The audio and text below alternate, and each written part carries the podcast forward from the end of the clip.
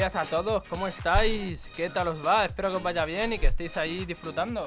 Buenísimos días, seguramente estén disfrutando y si nos están escuchando, más todavía. Como siempre en este programa, nos lo pasamos muy bien. Y si es la primera vez que nos escucháis, recordaros que todos los lunes a la una estamos aquí en Legales Medios, eh, formato podcast, en Spotify, en. Eh, en Evox y en Apple Music. Apple Music. Y bueno, eh... que me han preguntado por ello, de hecho, el otro día y tuve ahí que pasar links. Perfecto. Eh, también... Y en el Rigoberta, ¿vale? Tenemos los, los fin de jugones todos los em, sábados de 10 a 9. Este sábado en concreto solo vamos a estar por la mañana, pero, pero o sea, todos de 10 a 9 normalmente. Esta es una excepción. Porque hay. Y de hecho, vamos a colaborar ahí con Cruz Roja. Van a venir gentecilla de Cruz Roja, así que guay, guay. Que de hecho se, venía anunciando ya desde hace tiempo en los carteles, ¿no? Creo. Exactamente. Que se pueden ver los carteles también ahí en nuestras redes sociales, en Instagram, en Twitter, en Telegram. De hecho, estoy ahora aquí yo posteando en Instagram. y también nos podéis contactar desde ahí. Y yo creo que ya con todo esto dicho, vamos a comenzar Hora de jugar.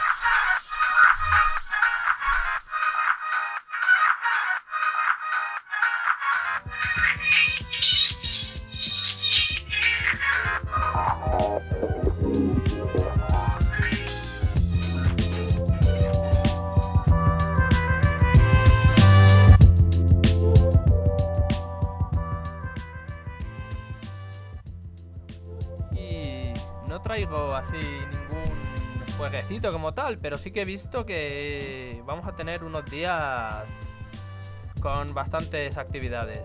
Empezamos porque mm, he visto en Berkami que están anunciando la BGC. BGC. sí, la Board Games Convention. Eh, ah, mira. Vale, que es un evento de juegos de mesa, ¿vale? Eh, especializado y tal, y creo que lleva poquito, que no es un evento así brutal, pero que mm, aprovechando Essen, pues traen las novedades desde Essen ya. Entonces. ¿Qué, es, Essen? Essen es. Essen Spiegel. Y, Spiegel. Eh. Spiegel, Essen y otras dos palabras alemanas más. Es la mayor eh, feria de juegos de mesa del mundo. Que se hace, pues eso, en Alemania. Y que. Es, pues eso. Eh, ahí presentan todos los bombazos. Quieren tener presencia todas las editoriales de todo el mundo y traen novedades y, tal.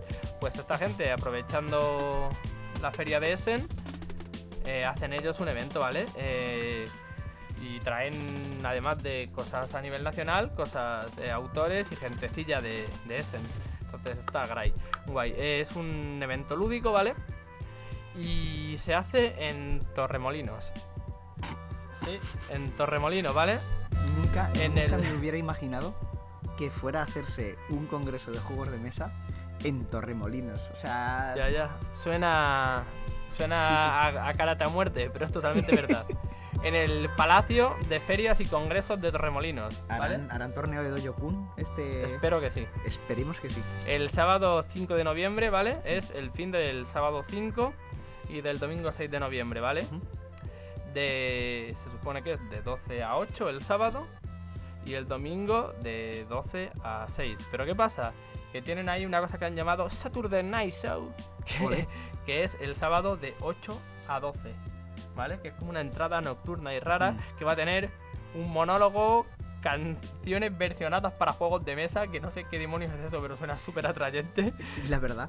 Y subasta inversa, que tampoco sé qué es, supongo que saldrá un precio y que en vez de, si sale a 20 euros, en vez de ser 25 o 30, vas para abajo, fresco 15 supongo que será algo así. Efectivamente. Entonces, bueno, de ahí interesantillo. Imagino que será rollo... Eh tú vas a vender un juego o algo de eso y pones el precio, vamos a decir, como que te gustaría llevarte. Sí. Entonces, el máximo que te gustaría llevarte, ¿no? Por ejemplo, voy a vender un Catán eh, con los dados estos todos guapos, con, con las piececitas 3D, tal. Me lo compré por 300 euros, he visto que no me vale para nada. lo voy a vender y quiero llevarme 50 euros como máximo. Pues imagino que sí, que a partir de esos 50 ya la gente empezará a pujar menos y se lo llevará por un céntimo. si alguien puja el máximo Claro. eh, se lo lleva y, si y si no, pues la gente, pues eso, yo te ofrezco 20 y si nadie te ofrece más, se lo lleva. A lo mejor va, va así. Que de hecho ese Catán, Mm. eh, a la hora de ponerle los, eh, los numericos, el 12, el 13, el Mm. 14, el tal, las losetas 3D no han habilitado un sitio entre los árboles o un sitio entre... Entonces muchas veces se quedan así colgando y... y súper raro. Pero bueno. Y para poner a los ladrones es una movida al final. Y además de ese, digamos, Saturday Night y tal, eh, Mm. eso enlaza con el turno noctámbulo que es de 00 horas a 6 de la mañana. O sea, es ahí, va a ser un evento ahí toda la noche, ¿sabes? Va a Baila, estar ahí juga, juga, jugando, ga, juga, jugando, jugando, hey. toda la noche. Y eso. O sea, este evento también ¿Mm? sí que tiene una cosa bastante más famosilla, que es el concurso Board the Game Convention de, de Málaga, que se presentan protos y tienen eh, juegos de mesa españoles, ¿vale? Van, reparten 600 euros de premios eh, para el mejor juego familiar y para el mejor juego experto, para el mejor juego así tal. 300 por cada premio. Sí, Que por cierto, una cosa, se te ha olvidado decir en lo anterior Sí. que la apertura de puertas del evento este de Torremolinos es a las 11, por si acaso, que la gente no llegue ya a las 12 tal y que y que se encuentre tanto el sábado o el domingo ahí con toda la cola, con ya, toda la espera ya, tal, ya. que pueden ir pues eso a las 11 un poquito antes para poder ahorrarse las colas, para poder comprar la entrada De todos bien, modos, tal todo ahora eso. vamos a hablar. Yo creo que si llevas Claro. con entrada no, no hay bueno, problema. pero por si acaso, Y eso, el, el concurso este también proporciona a los creadores y a los la gente que está sacando protos y tal una zona privilegiada dentro del evento, justo a la derecha de la entrada para que nada más entrar lo veas y tal y cual.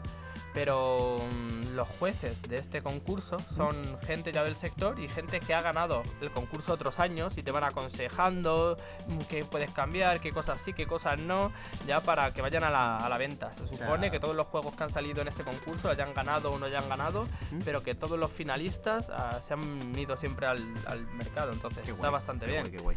Y yo lo que me, ha parecido, eh, este Berka ambiental es un, es un poco canalla, porque en verdad no quiere financiar nada, este evento ya está. Han puesto el Berkami para vender las entradas antes, ¿sabes? Claro, claro, o sea, este evento ya, que, que está bien, ¿sabes? Pero que lo han puesto ahí en Berkami. Son, eh, había muchos lotes, ¿vale? Pero voy a decir los que más me han llamado la atención. 6 euros, eh, entrada de fin de semana, entrada solo para el sábado y solo para el domingo, ¿vale? O sea, para los O sea, días. para, para los dos días, claro. Después las hay individuales por 3 cada una, creo. Pero 6 euros entrada de fin de semana, ¿vale? Y 15 euros entrada VIP, que yo creo que es la que más renta. ¿Qué tiene la entrada VIP? Entrada el sábado, entrada el domingo y entrada noctámbula. O sea, puedes entrar ahí el sábado e irte a tu casa el, el domingo al cerrar. Claro, claro. O sea, si te has comprado la entrada de, de 15 euros. No, en realidad te tendrías que ir a las 6 de la mañana No. del domingo, claro. No, porque el domingo no te enlaza otra vez a esta abertura de, de puertas. No, Ah, sí, a las 6 de la mañana y vuelve a abrir a las 12. que O los sea, pues sí. trabajadores tendrán que descansar y Claro, tendrán claro, que dormir y claro, todo eso, claro. Pues sí, te vas, te, Entonces estás ahí hasta las 6 de la mañana, como yo más o menos el otro día en Argüelles. te vas, te Te- tomas unos kebab, te vas a la cama y te vuelves al... Así que, bien. Y además con esta entrada VIP, por si no fuese suficiente, eh, puedes pillar entrada VIP eh, GDM, entrada VIP de Atomo o entrada VIP de Devir, ¿vale? Dices, ¿por qué son aquí entradas con nombres de editoriales de juegos de mesa? Bien, porque mm, da igual cuál de las tres, pero si mm, entras en un sorteo de juegos de mesa, si llego a la entrada VIP de GDM, me regalan seguro un juego de varios que ellos tienen disponibles. GDM. Lo mismo con Atomo, me regalan seguro un juego de una lista que ellos tienen y lo mismo con Devir. Te regalan seguro un juego, ¿sabes? Lo que no sabes es cuál. Entonces está bastante bien porque verdad es que con sí. esta entrada, además de estar todos los días, te vas a llevar un juego.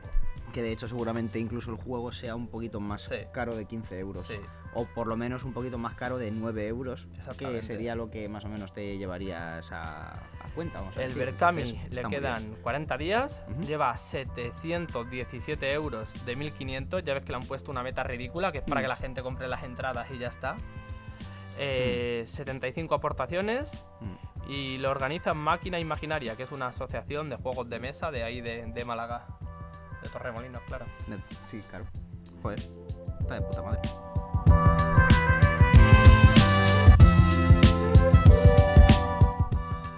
Vale, lo siguiente de lo que voy a hablar es del Getafe Negro. El Getafe Negro es un festival que hacen aquí nuestra comunidad vecina ¿Mm? Ea, que- ea, ea, Getafe es una aldea. y que es un, es un festival de novela negra. Para el que Mm. lo sepa, se lleva haciendo ya muchos años y es de novela negra. Y tiene no- mm, muchas cositas de renombre y tal. Y dices, ¿por qué vas a hablar de novela negra? Pues mm, porque sí. Pero es que hay un día en concreto, que es el día 22, ¿vale? O sea, este sábado. ¿Mm? Que se van a hacer partidas de rol eh, noir, ¿vale? Ambientadas en, en cosas noir, ¿vale? Se va a hacer de Hardboiled, del detective, Mm. de Omerta, el poder de la mafia, va Olo Cubierta Ediciones, van otras editoriales, el- creo que la, la marca del Este, por ejemplo. O sea, también, por alguna razón, eh, va Adrián de nuestra asociación, que le hemos Eh. llamado aquí a- algunas veces, ¿vale? Sí. Pero él va a dirigir Conan, o sea, no sé qué tiene Qué que ver con la novela negra tampoco Conan, pero ahí está, sí, sí. Tío, ¿te imaginas un Conan detective? O sea, detective Conan, pero Conan el Claro. bárbaro. Detective Conan el Bárbaro. Estaría súper guapo. Y pues nada, como nosotros ahí por la tarde vamos a estar ocupaditos en la asociación, si alguien se quiere pasar por aquí, está guay. Eh, la gente asidua al Getafe Negro habrá que un día se hace en un sitio, otro día en otro. Este evento en concreto es en, en el espacio de mercado, ¿vale? En la Plaza de Constitución 5. Mm. Así que si a alguien le gusta ahí el rol detectivesco y tal, que se vayan para Getafe Negro, que seguramente se lo pasen guay.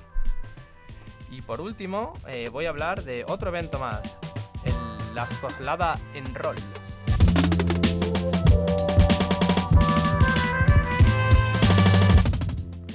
Las Coslada en Roll eh, son un evento de, que se lleva haciendo ya desde hace creo que 10 años, ¿vale?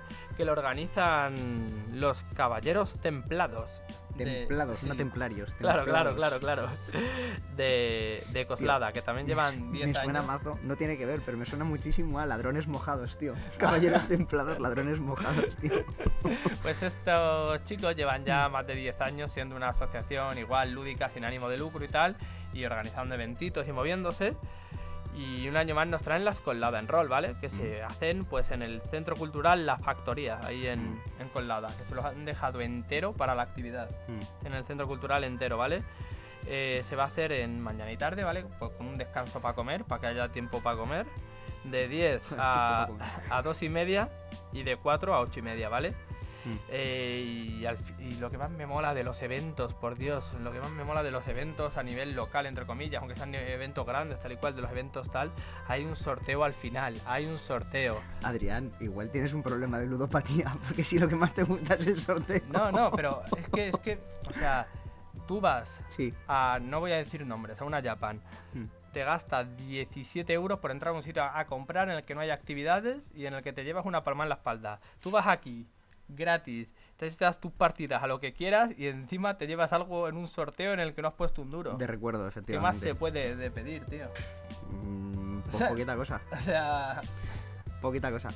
Lo único malo que estoy viendo de las cosladas en rol, que no es algo malo en sí, es que coinciden con, con las de Getafe Negro. O sea, Sí, con lo que hemos dicho claro, del, claro. del 22. pero como nosotros no, está- nosotros no estamos Claro. abiertos por la tarde, se- pues que vayan por la mañana al Getafe Negro y por las tardes a la colada en rol o algo, si va a estar ahí guay. Y el turno para comer, la factoría tiene alrededor bares, tiene alrededor de todo, entonces no Mm. creo que haya mucho problema ahí para buscar un sitio. Mm. Y eso, o sea, aunque son unas jornadas eh, que mm, están abiertas al público, claro, como todas estas, em, pueden traer tanto jugadores noveles como ya gente que se conoce que lleva jugando al rol tropecientos millones de años, ¿vale? De hecho, hasta van a hacer em, partidas eh, también para chavalines enfocadas ahí. No, no, incluso partidas, todos son one shot, claro, Ah, pero bueno, son. Pero van a hacer incluso partidas de maguisa y de roles de Mm. estos más para chavalines de 5 años. ¿Cómo se de llamaba? seis años, es que lo hemos hablado más veces. El juego de detectives también. que Pequeños es como detectives ese. de monstruos. Pequeños detectives de Supongo que monstruos, habrá sí. partidas también de pequeños detectives ¿Cómo de se llama ese monstruos. juego de rol que va de unos pequeños detectives de monstruos? No me acuerdo. Y obviamente es gratis. Mm. Así que eventazo de esta gente, yo, yo iría para allá, la verdad. Si no tuviese asamblea en la asociación, Mm. yo iría.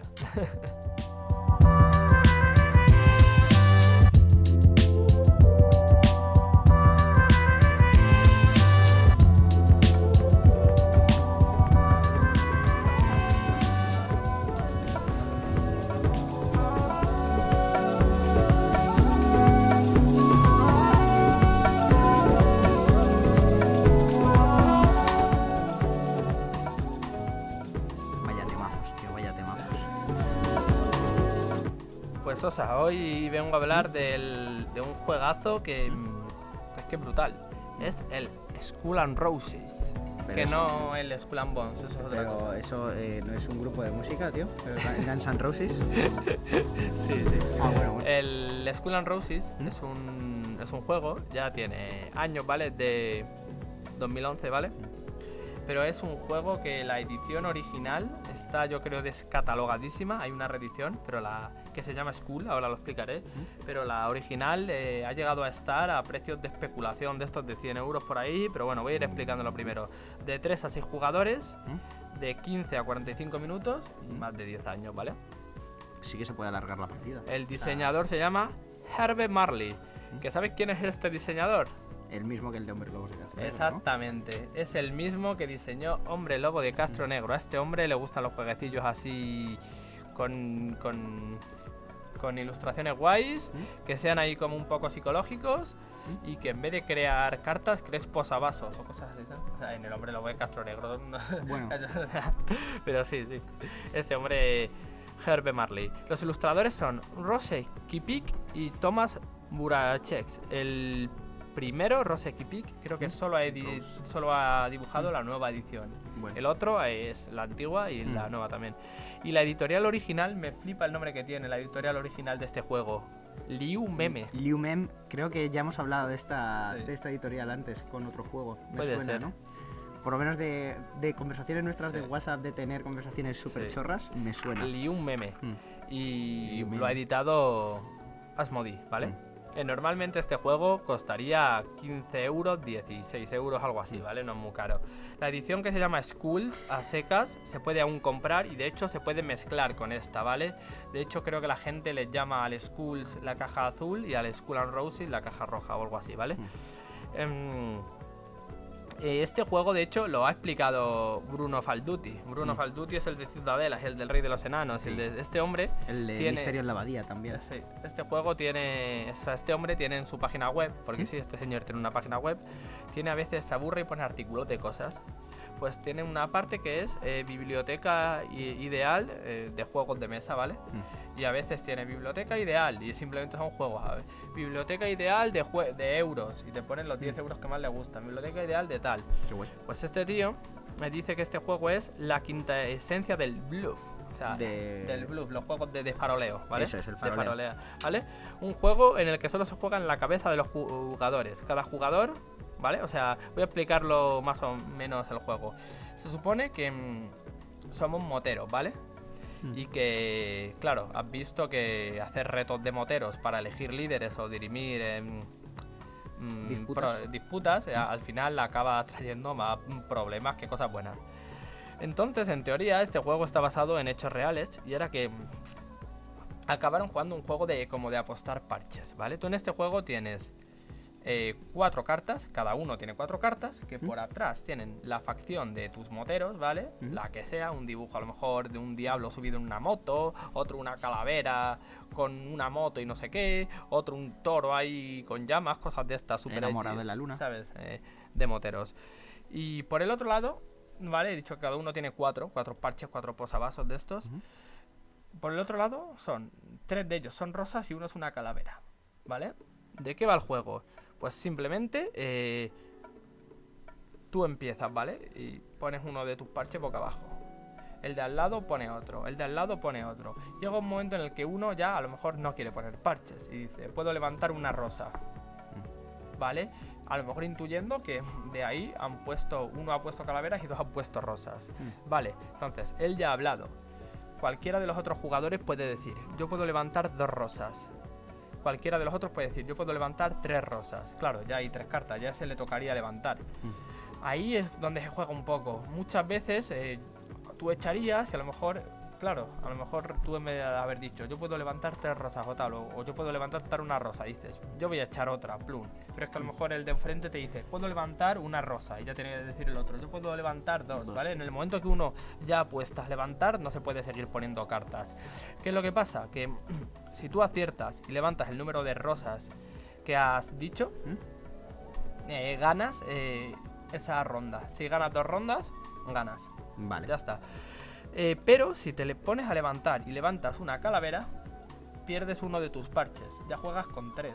Vale. Lo pierdes para siempre. Entonces ahí es donde se empieza a complicar el juego, ¿vale? Eh, ya digo, cada jugador juega una carta boca abajo, luego cada jugador por turno agrega una carta más hasta que alguien se siente lo suficientemente seguro como para decir que puede dar la vuelta a varias cartas y obtener solo rosas. Entonces los otros jugadores pueden sobrepujar diciendo eh, que pueden poner boca arriba incluso más cartas. Pues eso, yo, yo puedo levantar dos, yo puedo levantar tres, yo puedo mm. tal, tal.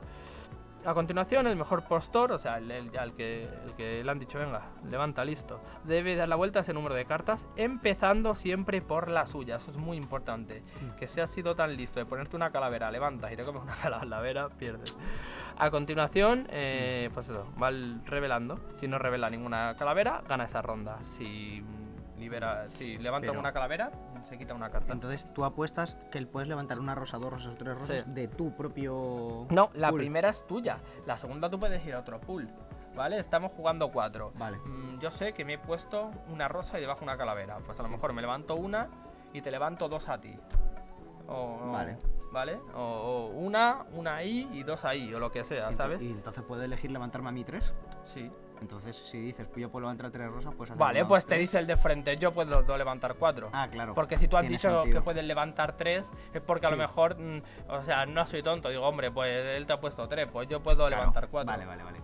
Ya voy entendiendo un poquito más la Vale. mecánica del juego. Vale, vale, vale. O sea, no es. Está ahí, es un juego de, de ir faroleando. De hecho, el momento que tú te has puesto ahí a endosarte cartas, pim pam, pim pam. Si alguien no ha hablado, va a hablar en ese momento seguro. Porque ya cuando empieza a mm, dos cartas por cada una de estas, eh, puedo levantar una rosa. Al no ser que todos te hayan puesto encima una calavera, se va a decir alguien. Pues yo, yo, Pues dos, ¿sabes? Sí. O sea, no es tan, tan así. Y eso, o sea, esto es el juego. Es un juego súper sencillo, súper rápido. Y que al final es un juego que, que es súper eh, estratégico, en verdad. Como dice aquí nuestro amigo Bruno Falduti, ¿sabes? Dice que, mm, que no es un juego de suerte, es un juego de poner cara de póker y de mirar a los ojos a la gente. Claro, claro. O Levantando la sea, ceja. sí. Dwayne Johnson.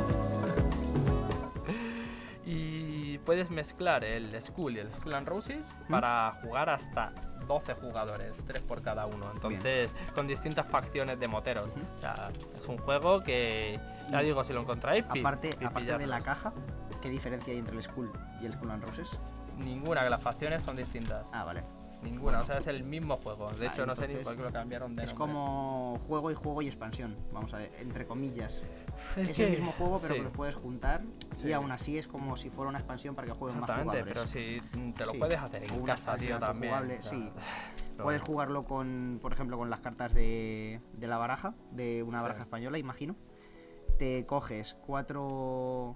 Bueno, en realidad necesitarías varias cartas, varias barajas Sí, españolas. no, no. mm, Te O vale, figuras, te vale o con una baraja española. Sí, Puedes tener números y eh, una todo, figura. y una la figura, sea la calavera, por ejemplo. exactamente. O con, y ya está. claro, O sea, no es, no es muy, complejo. Es un- y eso es un juego ahí de faroleo, de tal. O sea, es súper guay. Y el otro juego que traigo es un clásico, es un juego ahí el mazmorreo. atemporal. Hostias. es el Estratego, gente. Sí, vengo a hablar del Estratego. Un juego de 1946. Dios. 1946. Creo que se lleva el premio al juego más. Bueno, hablé de la brisca aquí, si no recuerdo mal, pero creo que es el juego más antiguo del que hemos hablado. Sin duda Eh, alguna. El diseñador es un señor llamado Jacques Johann Mogendorf. Que aunque mm, no sé, ¿a ti a qué te suena este nombre? Jacques Johann me suena a belga, porque Jacques es como muy francés y Johann me suena más alemán. Es holandés el pavo. Mm, Bueno, no iba yo muy lejos, creo. Y el ilustrador se llama Donato Giancola. Y- Donato, tío. Y el otro, Paul Windley. Pero este juego después igual, tiene más versiones Hmm. que el Monopoly. O sea, bueno, lo que tiene. quizá estoy exagerando, pero vale 35 eurillos, que no es mucho. Y es un clásico atemporal de, Hmm. de, de los juegos de guerra y de los abstractos, en verdad. Porque no es un wargame como tal, no es el Risk, por ejemplo, que Hmm. tienes que estar tirando dados y tal. Aquí al final acaba siendo todo estrategia, ¿vale? Tienes tu tablero, ¿vale? Estrategia y pensamiento crítico. tienes, ti- tienes tu tablero Mm. y tienes tú 40 casillas para desplegar y el otro tiene sus 40 casillas para desplegar. Y entre medias hay un río, cuatro casillas de río, cuatro casillas de río y el resto tal. O sea, hay 20 entre vosotros, pero de estas 20 ¿Mm? son 8 de río, 4 a Mm. cada lado. Pones el biombo ahí y pones tu, uno despliega su ejército y el otro despliega su ejército. De modo, o sea, los ejércitos van en, en unas especies de, de torres que por aquí tienen una foto. Y Sí, claro, entonces es. el otro ve la espalda y tú solo ves eh, la foto del tío. Sí, como en el quién es quién, más o menos. Más o menos, sí. Entonces, claro, o sea, Mm. tú vas a ver tus tropas, pero no vas a ver las tropas del rival. ¿Vale?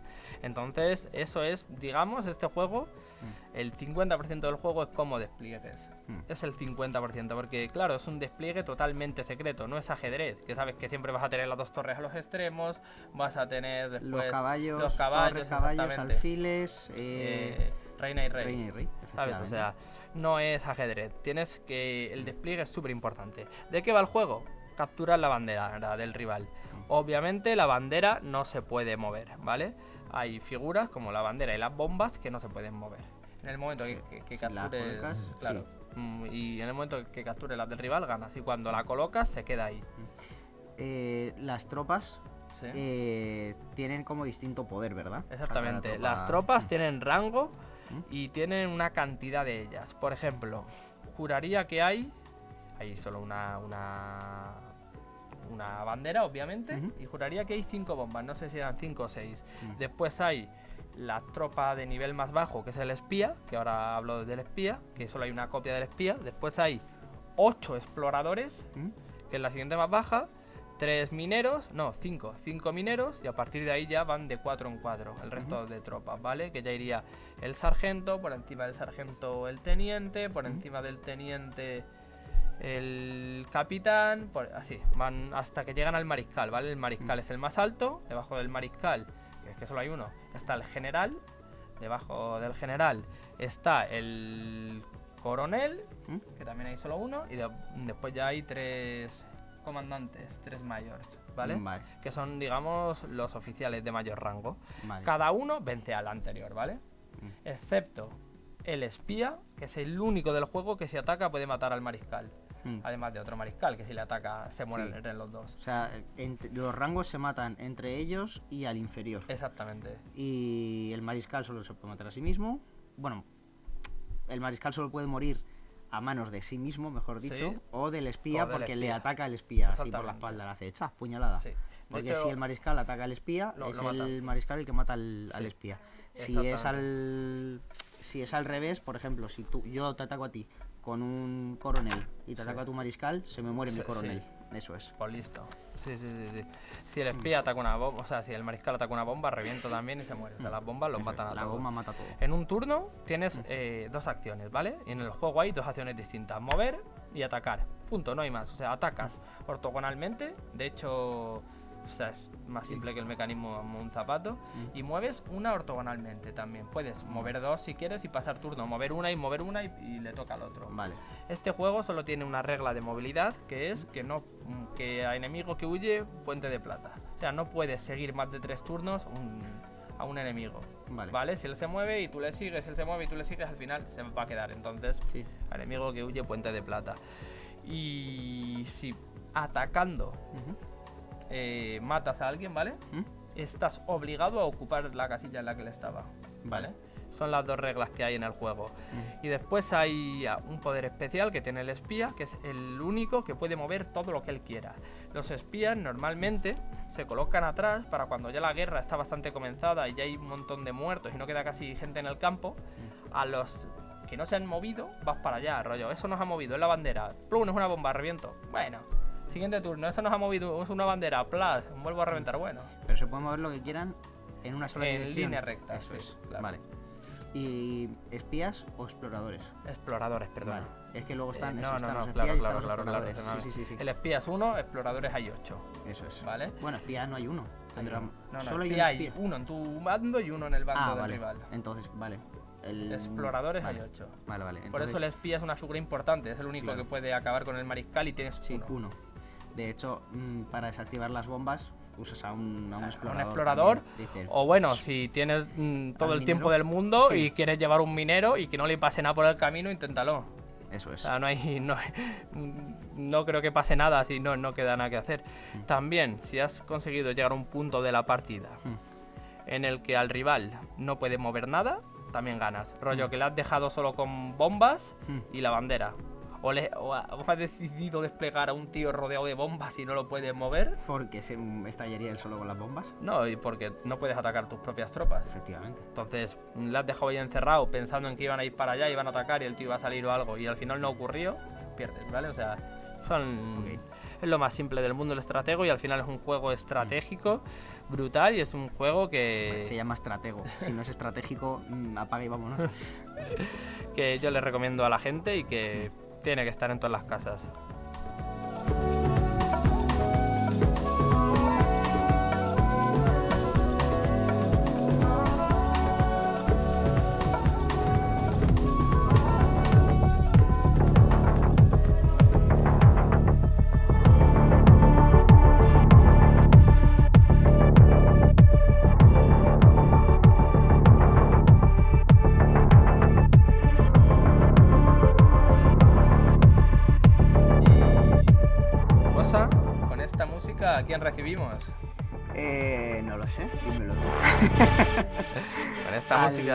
Señor. Recibimos al maestro del ring, al rey del pressing catch, don Enrique Rixol. ¿Qué tal? ¿Cómo estamos? Hola, buenas. Aquí estamos, preparados para charlar con vosotros. Bienvenido una vez más, Enrique. Qué bien, bien hallado. Le hemos eh, molestado hoy un poquito porque creo que a estas horas estaba dando una clase de baile o algo así, entonces él está entrando aquí con nosotros. Le estamos costando dinero al pobre. No, era, era un ensayo. era- los ensayos no, no, no se cobran, así que no pasa nada. Vale, vale. ¿Qué tal? ¿Cómo estamos? Muy bien, muy bien, muy bien. Muy animado, con muchos proyectos, eh, disfrutando, disfrutando de lo que nos va poniendo delante la vida. Bien, bien, ahí estamos. Eso es importante.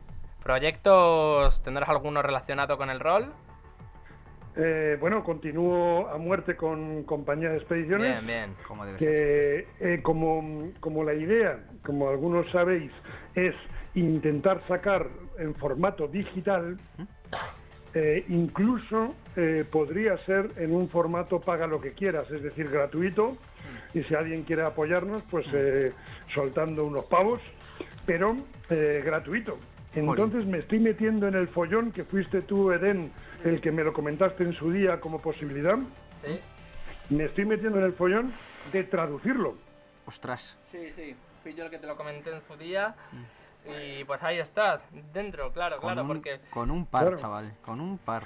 Por- Son 500.000 palabras, pero bueno, las herramientas de traducción de hoy en día son muy buenas, sobre todo en inglés, porque si intentas traducir del turco al chino, supongo que estarán las herramientas peor, pero en inglés están muy bien y tienes que ir revisando cada palabra para que sea la del- el significado correcto, pero sobre todo esto tiene sentido porque si lo ofrecemos de manera gratuita como un archivo digital, no puedo decir esto es una traducción de campo, esto es una traducción hecha por el autor.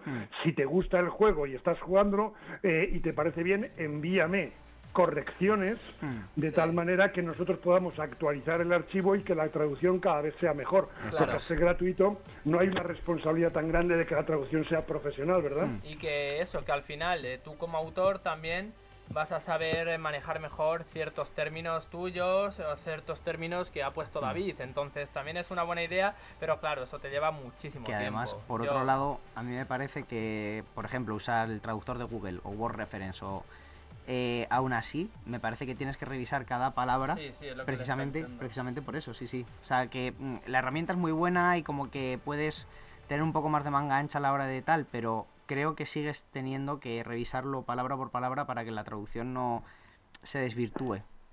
Absolutamente. Y por ejemplo hay una cosa que ya después de una semana de traducir, eh, que le habré dedicado ya unas eh, entre 10 y 15 horas, eh, ya me he acostumbrado, pero imagínate lo, lo raro que se me hacía, como en, tú puedes elegir el guardia que va a participar en, Claro. en una aventura individual, por ejemplo, y puede ser un chico o una chica, en inglés, en vez de poner, por ejemplo, Your guard runs fast and he's going to reach his destination uh, sooner.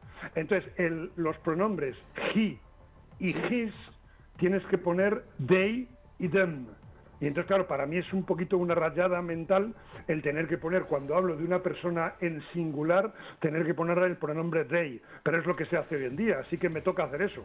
Mm, Bueno. A ver, depende. Si tú quieres que tu personaje sea un chico, o si quieres que. O sea, me refiero, tú como autor. Si tú quieres que Sí. ese guardián sea un chico, o si quieres que ese mm, guardián sea una chica, yo creo que puedes poner. he, No, pero el problema- she. No, no, pero, Pero- pero el problema es que como tú tienes Mm. 13 guardianes y eliges al que quieras, Ah, al momento que vas claro, a es ese, no sabes si va a ser hombre o mujer el que tú estás Claro, llevando. el que elige el jugador no sabe si va a ser claro. Sí, exacto, cierto. exacto. Cierto, cierto. Es eso. Así que bueno, Ya, pues ya como bueno. veis, eh, aprendiendo. Y además, como yo Sí, estoy sí. enamorado del inglés, Mm. pues aprendiendo muchísimo. No hay, no hay problema, no hay problema en el fondo. Bueno, Enrique, una cosa te iba, a preguntar yo. Tú como, como máster, em, ¿cómo trabajas? ¿Qué te gusta de hacer a ti de máster? ¿Tú creas un mundo, una historia y te gusta que la gente siga la historia y tal y cual y que solo sean todo el mundo actores en tu historia? ¿O te mola que se construya juntos, que si alguien hace algo que no te esperas, seguirle para ver a dónde llega eso, tal? ¿Tú cómo enfocas estas cosas? Pues, eh, joder, esa, esa es, una, es una de las dos o tres preguntas del millón que hay en las partidas de rol. Y yo creo que mi respuesta, como, como señor Maduro, creo que, que mi respuesta siempre va a ser un depende. Es decir, creo que si el jugador siente que tú has atendido a sus movimientos de improvisación y los continúas, ese sería el verdadero rol, pero que tienes que de alguna manera sopesar que las cosas que tú tienes preparadas, eh, si, si son muy guapas y a la gente le va a encantar y tal, y en cambio lo que está improvisando tu compañero, pues a lo mejor te lleva a algo que no tienes mucha idea y que a lo mejor va a quedar un poco pobre porque no conoces bien ese territorio, las respuestas, lo que le puede suceder, pues creo que hay que tener un ten con ten. Es decir, eh, mola como dice mi padre, la, la mejor improvisación es la improvisación preparada. Hmm. Entonces creo que hay que estar un poquito eh, pidiéndole a los jugadores que no, que tampoco se vuelvan locos, pero intentando concederles que sientan esa libertad. Y en un momento dado, si lo que han hecho es una locura, pues de repente decir, oye, me parece genial, me mola muchísimo, pero tenemos que terminar aquí la partida porque no tengo ni idea de cómo salir de esto, lo, resolvemos, la seguimos la semana siguiente o cuando toque. Eh, respecto a eso, yo te iba a decir que, claro, eh, no es lo mismo crear un mundo que has creado tú, que conoces tú o tal, o jugar en un mundo que no conoces tanto y que no sabes eh, muy bien cómo, cómo manejar. Te voy a explicar cómo lo hago yo, cómo me enfoco yo cuando yo soy máster. Yo lo que hago es, me preparo un, un mini guion con X puntos, ¿vale? Cosas em, que van a pasar ese día, esa semana, ese mes, lo que sea que está transcurriendo en el tiempo de la partida, ¿vale? Porque ya sabemos que una sesión de juego en una sola tarde ha podido pasar un año incluso, depende de, Claro. de cómo nos Sí. enfoque, ¿vale? El tiempo de transcurso de la partida, eventos que van a ocurrir sí o sí, siempre que los jugadores no intervengan, ¿vale? Yo me hago esto ocurrirá si no intervienen, esto si no intervienen, esto- a partir de ahí ya la partida se forma sola. Si han mm, intervenido en un evento que yo tenía, pues van a ocurrir otras cosas que se van a ir viendo durante la partida y yo las voy a ir construyendo. Esa es mi manera de trabajar, ¿vale? No digo que sea la mejor o la peor, Mm. pero creo que mm, tengo salida para casi todo y que no estoy coartando la libertad del jugador, Ujú. ¿vale? Mola. Mm. Entonces, mm, yo creo que eso, pero claro, para hacer eso tienes que conocer muy bien tu mundo y sobre todo tienes que conocer muy bien a tus personajes a- y a tus NPCs. ¿Qué harían si pasase esto? ¿Qué harían si pasase esto otro? ¿Qué harían si tal? ¿Tiene familia? Eh, ¿No la tiene? ¿Dónde está la familia? ¿Qué ocurre? ¿Tienen amigos? ¿Cómo mm, verían este estilo de cosas? ¿Cómo? Entonces, claro, también es, digamos, mm, más trabajo por parte del, del creador de juego, ¿no? Sí, sí, sí. Yo creo que, que en cierto modo eh, lo que estás diciendo eh, es eh, más fácil de llevar si todos los jugadores y máster en conjunto tienen una, una mente positiva y constructiva al respecto, porque si tienes un hater en la partida que, te, que lo que hace es dar por culo con respecto a las cosas que están pasando, pues es verdad que es un, es un infierno y es muy complicado. En cambio, si tienes jugadores que quieren sentirse libres, sí, pero que también entienden que ahí estáis todos para pasarlo bien, pues de alguna manera todo el mundo se respeta, los jugadores al máster y el máster a los jugadores, y es más sencillo de llevar. Yo recuerdo en una sesión que mm, había un hater y ese eh, se había hecho, eh, siempre intenta munchinearse todas las fichas, ¿vale? Y se había hecho un personaje que era médico en un mundo pues apocalíptico y ya solo por ser médico se creía que lo tenían que respetar y tal.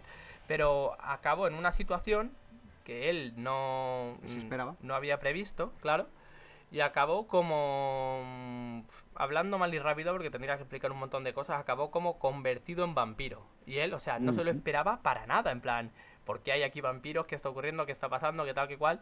¿Qué hizo? Al día siguiente me dijo, yo ya no juego a este personaje, me hago otra ficha. que también, si tú sabes eso, manejar tu mundo, qué hay en tu mundo, qué cosas Mm. hay, qué cosas no hay, como tal, porque a lo mejor yo no tenía pensado que saliesen los vampiros en esa, pero ellos llegaron a un cierto sitio, que había un- una persona que a lo mejor se dedicaba a cazar vampiros, empezaron a entablar amistad con él, que podían haber sido a otro sitio, pero acabaron allí. Entonces ese tío les medio comió la cabeza para que le ayudasen, y acabó el chaval este convertido en vampiro. Pues al final el hater también acabó un poco... Claro, porque ¿qué vas a hacer? A lo mejor si te encuentras en una discoteca llena de vampiros al final. Pues si encienden los, los, los sistemas de antiincendios, igual acabas con la ropa llena de sangre, tío, como en Blade. Que al hater eh, no es casta, ¿no? En este caso. no diré nada. Madre mía. Eh, bueno, es que Enrique Casta es, pues eso, un, un amigo en común que justo eso, se, se musquinea absolutamente todas las fichas. Sí.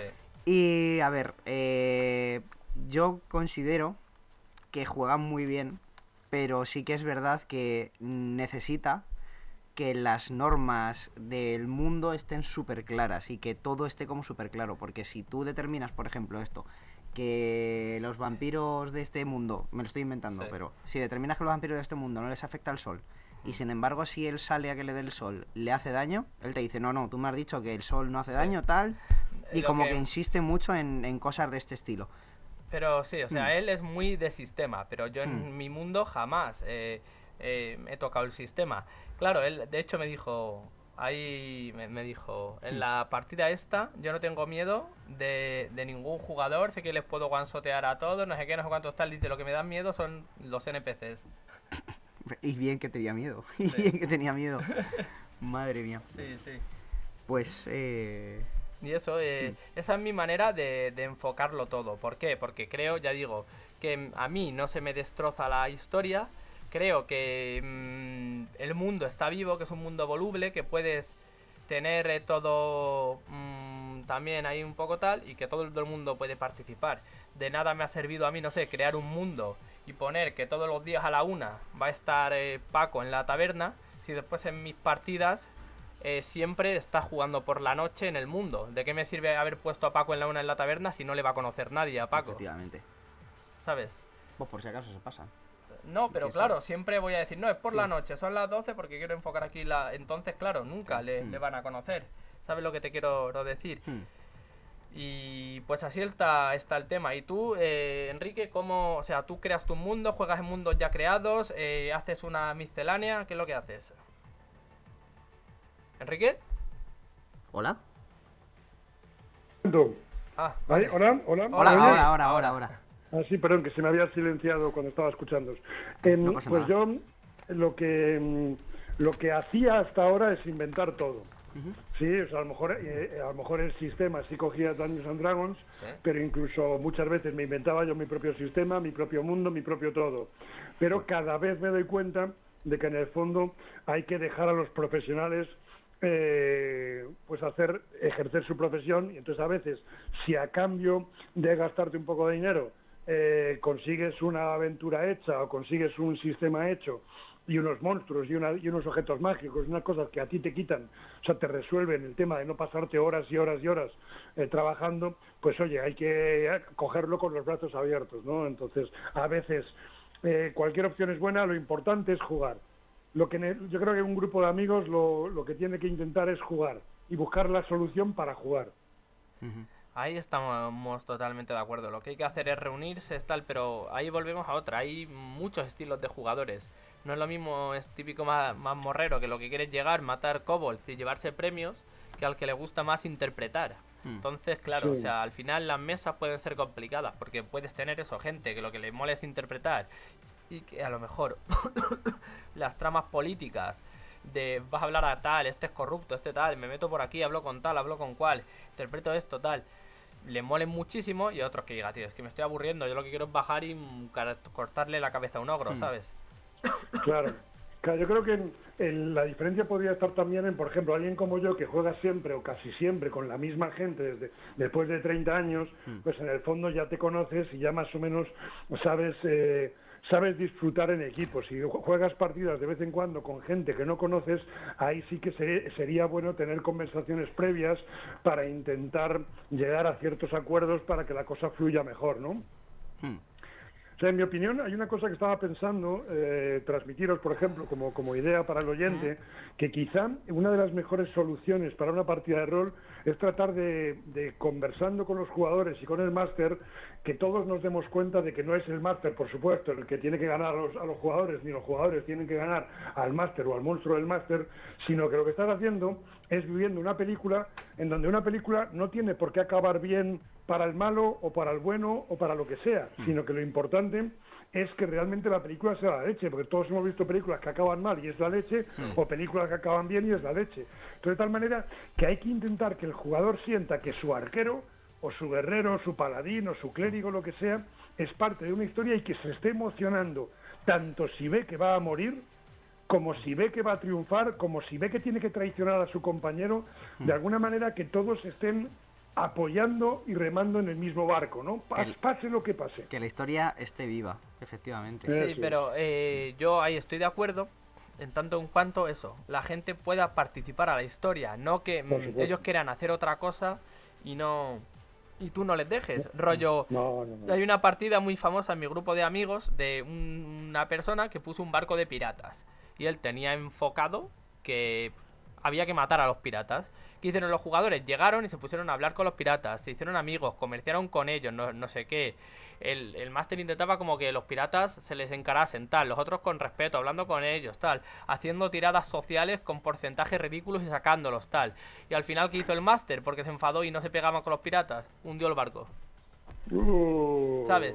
Entonces, eso, eso yo creo que está feo, ¿sabes? Si Mm. tú tenías puesto que había que pegarse con los piratas y no se pegan y se hacen amigos, pues, tío, Pues sí, sigue aguantas, desde ahí y continúa la, la historia, ¿sabes?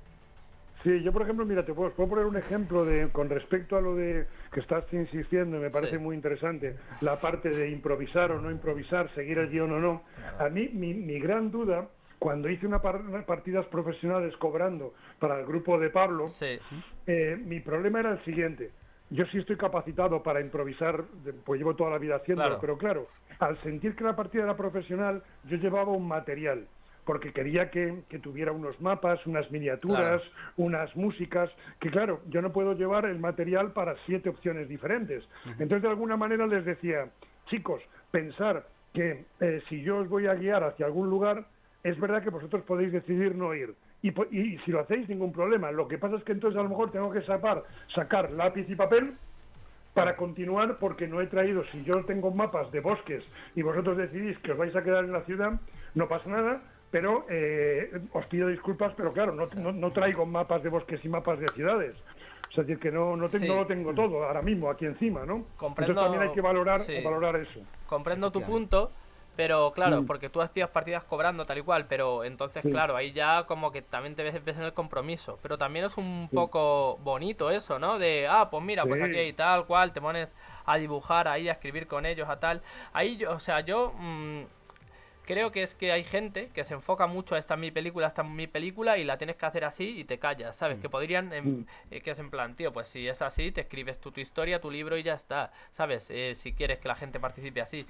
Y también hay gente que es eh, que, mm, que lo improvisa todo al- a, lo loco. Yo creo que mm, se necesita eso, unas pautas eh, mm, y a partir de ahí ya ir, ir construyendo, ir haciendo. ¿No tienes tú también, o sea, una anécdota de un máster con el que jugabas que todos los eh, NPCs tenían una puntuación social súper alta para que nunca pudieses engañarlos con tiradas de engañar? Eh, no es que tuvieran eh, tiradas, o sea, no es que tuvieran puntuaciones súper altas de social, es que tenían tiradas súper altas de absolutamente todo. Y resulta que, pues eso, los, siempre nos contaba el máster este. A mí es que me encantan los personajes sociales porque me parecen mucho más interesantes de jugar, me parece mucho más interesante de, de eso, de, pues, de interpretar, de llevarlo en la partida, tal, no sé qué. Y yo dije, vale, pues el próximo personaje que me haga, pues me lo hago full social, tal, a tope. Vale, me hice el personaje social. Tenía tiradas que eran, pues eso, ridículas también para sacarlas súper fácil. Y eh, la respuesta de los NPCs era, pues no le engañas, o pues no le convences, o Sí. no tal. Y es como, vamos a ver, si soy un personaje social, carismático a tope, he sacado la tirada, ¿cómo no le voy a convencer? Pero a cualquiera, ya fuera un actor también, ya fuera tal, o fuera un mendigo que le estoy dando un cacho de pan y le estoy diciendo, oye, por favor, dime cómo llegar a este sitio. O mm, cosas de esas, ¿sabes? En plan, no tiene sentido que me estés diciendo que no paso la tirada o que este tío desconfía de mí cuando soy, eso, eh, la carisma personificada, ¿sabes? Y bueno, eh, a ver si consigo recordar, porque has dicho algo con respecto a... mm, Jolín, se me ha ido totalmente la olla, me has hecho la pregunta y a se me ha ver olvidado. si te pero bueno. acuerdas y, Sí. y que vaya diciendo Enrique qué Sí, es lo sí, que sí. opina de esto. Pues a ver, el- eh, cuando un máster eh, quiere, quiere, por ejemplo, que su personaje, yo que sé, que, que no le engañen ni de coña, o tiene que convencerles y se empecina en que eso sea así, en cuanto se nota, se va a la mierda la partida, porque pierde totalmente el realismo. No, a mí me pasó, me pasó con, con mis, con mis colegas que eh, están haciendo una partida entre dos másters y somos a lo mejor cuatro o cinco jugadores, o sea que, que dos másters es un lujo porque entre los dos lo llevan todo. Pero es verdad que hubo solamente una vez en la que es la maldición de Strala que estamos jugando, Sí. Solo una vez en un poblado de gipsies, no sé cómo los llaman, en, un, en un poblado así como de gente eh, nómada, con, bueno, pues había, había que beberse algo y, y fuimos dos jugadores que no queríamos bebérnoslo. Y entonces era como que los masters nos insistieron tanto que teníamos que bebérnoslo de todas las maneras posibles que al final nos salimos del juego y dijimos, chicos, vale, nos lo vamos a beber. Que sepáis que nosotros no nos lo queríamos beber, Hmm. pero coño, como vemos que es importante para la partida, pues venga, volvemos a entrar en el juego y nuestros personajes se lo, se lo beben, pero que conste en acta. Sí, efectivamente. Me pasó eh, algo relativamente parecido, que es lo que estaba ah, echando de memoria. Con este mismo máster jugamos una partida de cult. Y quiso que mi personaje fuera un poco como el, el protagonista de Homeland. Que es como. eh, lo quiso él, en su, de su propia forma y tal. Me quiso colocar como esa historia. Que, pues eso, Homeland es una serie que es un militar estadounidense que le raptan los, los islámicos y le radicalizan. Y es como que él no lo sabe, pero le, o, o algo así. Y, y le han lavado la cabeza, tal, todo Algo esto. como el soldado invierno. Un que poquito. te dicen vagón de mercancías y te vuelven loco. Y te vuelven loco. Vale. Pues eh, mi personaje, eh, aparte de que tengo algunas veces con los personajes tal, una maldición que aunque me lo haga con unas características más o menos altas, tiro y siempre saco tiradas de puta mierda. eh, llegó momentos, vamos a decir, que mi personaje pues como que tenía visiones, que las visiones eran realmente como recuerdos bloqueados de cosas que había vivido, tal, no sé qué. Y llegó un momento en el que me contó una visión, en el que estaba pues eso, eh, en el desierto, tal, con un tío que de repente me extiende un arma, tal. Y yo le dije, no lo cojo, no cojo el arma. Y el tío se quedó todo rayado y me dijo, ¿cómo que no coges el arma? Y yo, no, no la cojo. O sea, estoy viendo que es como mi enemigo, estoy viendo que me está ofreciendo un arma, tal. No, no voy a coger un arma para que... ¿Para qué? O sea, ¿por qué me está ofreciendo este arma? ¿Por qué tal? No sé qué.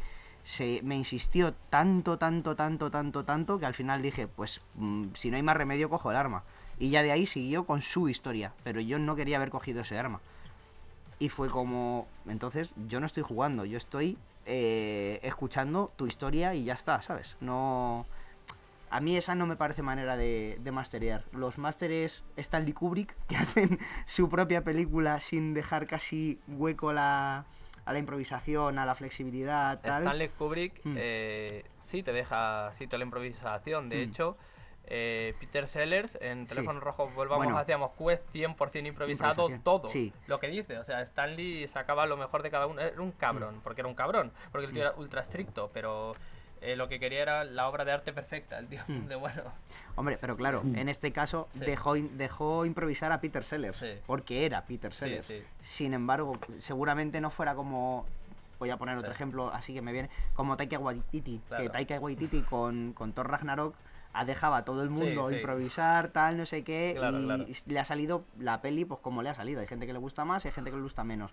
Pero seguramente si te pones a ver Teléfono Rojo y ves a Peter Sellers eh, eh, eso improvisando, que hasta los propios eh, actores de reparto, vamos, de reparto del, de- Del set, del set, eh, hay escenas en las que les ves que están intentando aguantarse la risa porque no pueden con lo que está haciendo Peter Sellers, pues... eh, De hecho, hay una escena eliminada eh, que es una guerra de tartas. Ah, mira. Pero bueno, esto a mí, a, Mm. a mí me pasó, me pasó una vez en, en una obra de teatro que yo, es- yo eh, es- escribí y, y fui a, a estrenar tres obras de teatro que se llamaban Aven- Aventuras Medievales y entonces hice las dos primeras pero me quedo por hacer la tercera con 30 actores en escena, amateur pero con tres, tres horas de función brutal. Pues justamente tenía un actor profesional que en esa función no estaba cobrando y me decía, Enrique, en las obras en las que he trabajado yo me tengo que pelear con los directores para que me dejen meter lo que ellos llaman una morcilla, que es decir, Sí. una improvisación, Sí. ¿no? Sí. Y me decía, y contigo, tú nos pides de vez en cuando que por favor, coño, que pongamos algo del texto. que no sea todo morcilla, Claro, por claro. favor. Una ensaladita. yo, yo he hecho teatro mucho tiempo y Mm. yo creo que en el mo- momento que mm, conoces al personaje, que actúas al personaje y que te sientes el personaje, si improvisas, improvisa, pero no vas a ser un colgado, vas a ser el personaje, ¿sabes? Entonces tampoco es Ujú. tan malo en ese instante. Sí. Pero eso, volviendo al tema, que nos estamos Sí, yendo yo- aquí un poquito. Yo prefiero los, eh, los directores un poco más, los directores, los, eh, Sí, los másteres sí. un poco más yendo a lo Taika Waititi o, o como tú, Enrique, de, oye, vale, eh, me mola esto de que estemos improvisando y tal, pero vamos a seguir un poquito la trama, que para eso la hemos currado, tal, no sé qué. Aunque luego no vayamos un poco por los cerros de Úbeda y mis, mis eh, siendo, estoy yo pensando siendo yo como el, el máster eh, en este caso. Aunque mis malos estén haciendo por su lado su plan y tal, que lo- mis jugadores quieren eh, volverse locos y hacer cosas por ahí, pasar de la misión principal, entre comillas, perfecto, porque nos estamos divirtiendo y nos lo estamos pasando bien. Aunque mis malos van a llegar en un momento y les van a decir, oye, mira, mientras vosotros habéis estado haciendo lo, lo loco, nosotros hemos estado eh, ciñéndonos a nuestro plan, Sí. hemos llegado, hemos conquistado el mundo, así que ale, es lo que he hecho yo, venir a por hago. nosotros. O sea, venir, sí, sí, sí. Que los que están, no, no, porque tenéis que venir a, a derrotar a mis malos, porque si no mis malos van a ganar, porque y tenéis vosotros que ser los héroes. Al final eso mm, cuartas a los jugadores, Y- cuartas la diversión. Y no y- solo eso, sino hay veces también, y ahora ya Mm. le dejo a Enrique, que mm, hay masters también que no son consecuentes. Rollo, no sé, También. coges, has entrado a una cripta, te has encontrado 320 cadáveres de personas que han entrado antes que tú a la cripta, ¿vale? Todos aventureros, con sus armas, con su tal, con su cual. Entras y en la cripta hay, no sé, una momia. Una momia que ha vencido a 320 aventureros. Esa momia ya sabe, porque sabe, qué debilidades tiene el guerrero, qué debilidades tiene el mago, qué debilidades tiene... No tienes que actuar a lo tonto con ella porque, coño, ya tiene una historia y ya es una persona que ha estado ahí mm, también... tenido 320 claro, combates, por lo claro, menos. claro. Entonces, mm, también focalízate un poco en, en- en ser consecuente, que a lo mejor según entra el mago le suelta una bofetada que lo tumba y lo mata de un golpe. Y esa es otra, hay gente también que nunca intenta matar a tus personajes o gente que... O sea, ¿tú qué opinas de todo eso? Pues hombre, yo particularmente mi manera de, de jugar sí que sí que respeta un pelín eh, al personaje y aunque sí que he matado muchos, intento no ser demasiado masacrador, ¿no? Lo que en todo caso hago es intentar animar al jugador a que se dé cuenta de que algo le ha superado y que de alguna manera pues como que lo les, o sea que, que me que va que le que le siente bien retirarlo, jubilarlo durante un tiempo, es decir, si hay que matarlo lo mato, pero a veces como me gusta construir desde el punto de vista de héroe, Claro. pues intento no, no ir de asesino. Claro, claro.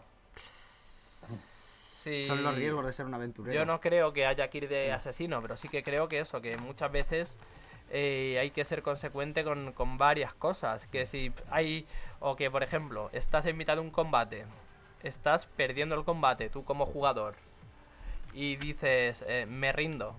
El rival no va a aceptar una rendición. La rendición la aceptas cuando el otro va ganando. Ahora que tú tienes las de ganar, no vas a aceptar que el rival se, se rinda, porque no tienes tú nada que ganar. Como tú el otro día cuando jugamos a Blood Bowl que te dije, concedo, me has dejado dos jugadores en el campo. No, no, no me Quedaban concedes. dos turnos. No, no me concedes, que te quiero meter el cuarto touchdown. Claro, claro, claro. Y le metí el cuarto touchdown. Pero porque si no perdía dinero encima. Dice, dice aquí el colega, no quiero, o sea, no ir de asesino tal, no sé qué. Me sacaste a ocho jugadores lesionados y me mataste a uno. Qui- Quizá lo que mola es darle la salida al jugador, como intentar intentar animarle a Sí. decirle, mira, eh, tu personaje eh, está a punto de morir, Sí. eh, te, de- te doy esta, esta vía de escape o eh, si, te- si, si, si intentas darle un último golpe mientras, te- mientras el otro acaba de arrancarte Sí. la cabeza, pues te dejo una tirada especial de no sé cuánto, entonces para que el otro de repente vea, ostras, me voy a morir, pero a lo mejor me muero dando un golpe Mm. final que también mata a la criatura, o sea, como también darle que él que él Protagonista, que sí. está- Claro, que, que estás, que estás decidiendo un poco morir y que esa muerte va a significar Yo algo. creo que hay que ser consecuente en todo. Del mismo modo que te digo que esto es así, no Mm. considero normal que, no sé, por ejemplo, yo tengo un, un soldado, ¿vale? Eh, a lo mejor un, un militar, ¿vale? Y que el militar este, vaya, te estoy hablando a lo mejor de, de futurismo, ¿vale? No de, de sí. medievo, tal y Sí, sí, cual. sí, Y entre claro. a lo mejor a un edificio y ese edificio tenga 400 soldados enemigos. Dices que estamos montando aquí una fiesta. O sea, si el máster no quiere que entre, pues que no me meta ahí a 400 La- soldados, La ¿sabes? escena del hall de Matrix. ¿Sabes? Cuando O llega con las armas Neo y se pone a disparar. a todos los 400 lados. Eh, 100 plantas a 4 por planta, dice. Eh, exactamente, dices, ¿qué está pasando aquí? Si es un edificio aleatorio de, de por ahí, ¿sabes? O sea, por eso hablo un poco de ser consecuente. Es en plan, Sí, sí, si entro aquí me voy a morir ya, pero, o sea, ¿por qué? O sea, ¿por qué hay 400 tíos aquí metidos, ¿sabes? ¿Qué pasa? Al ejército rival le sobra el dinero para contratar a 400 personas para que estén en un bloque de edificios ellos solos. Sí, sí, sí, sí. Bueno, se nos, se nos está pasando la Sí, hora, ¿no, sí, compañero? se nos está haciendo sí, tarde, sí, sí, Enrique. sí, sí. Ya continuamos otro día. Que muchísimas un gracias. Enrique. eh, A vosotros, a vosotros. y que vaya bien el ensayo. No sé si continuarás ahora, pero eso. No, que- no, ahora comer y siesta. Ahora Ah, bueno. Comer, comer y siesta. Venga, un abrazo. que vaya Un bien. abrazo, hasta luego. Hasta luego.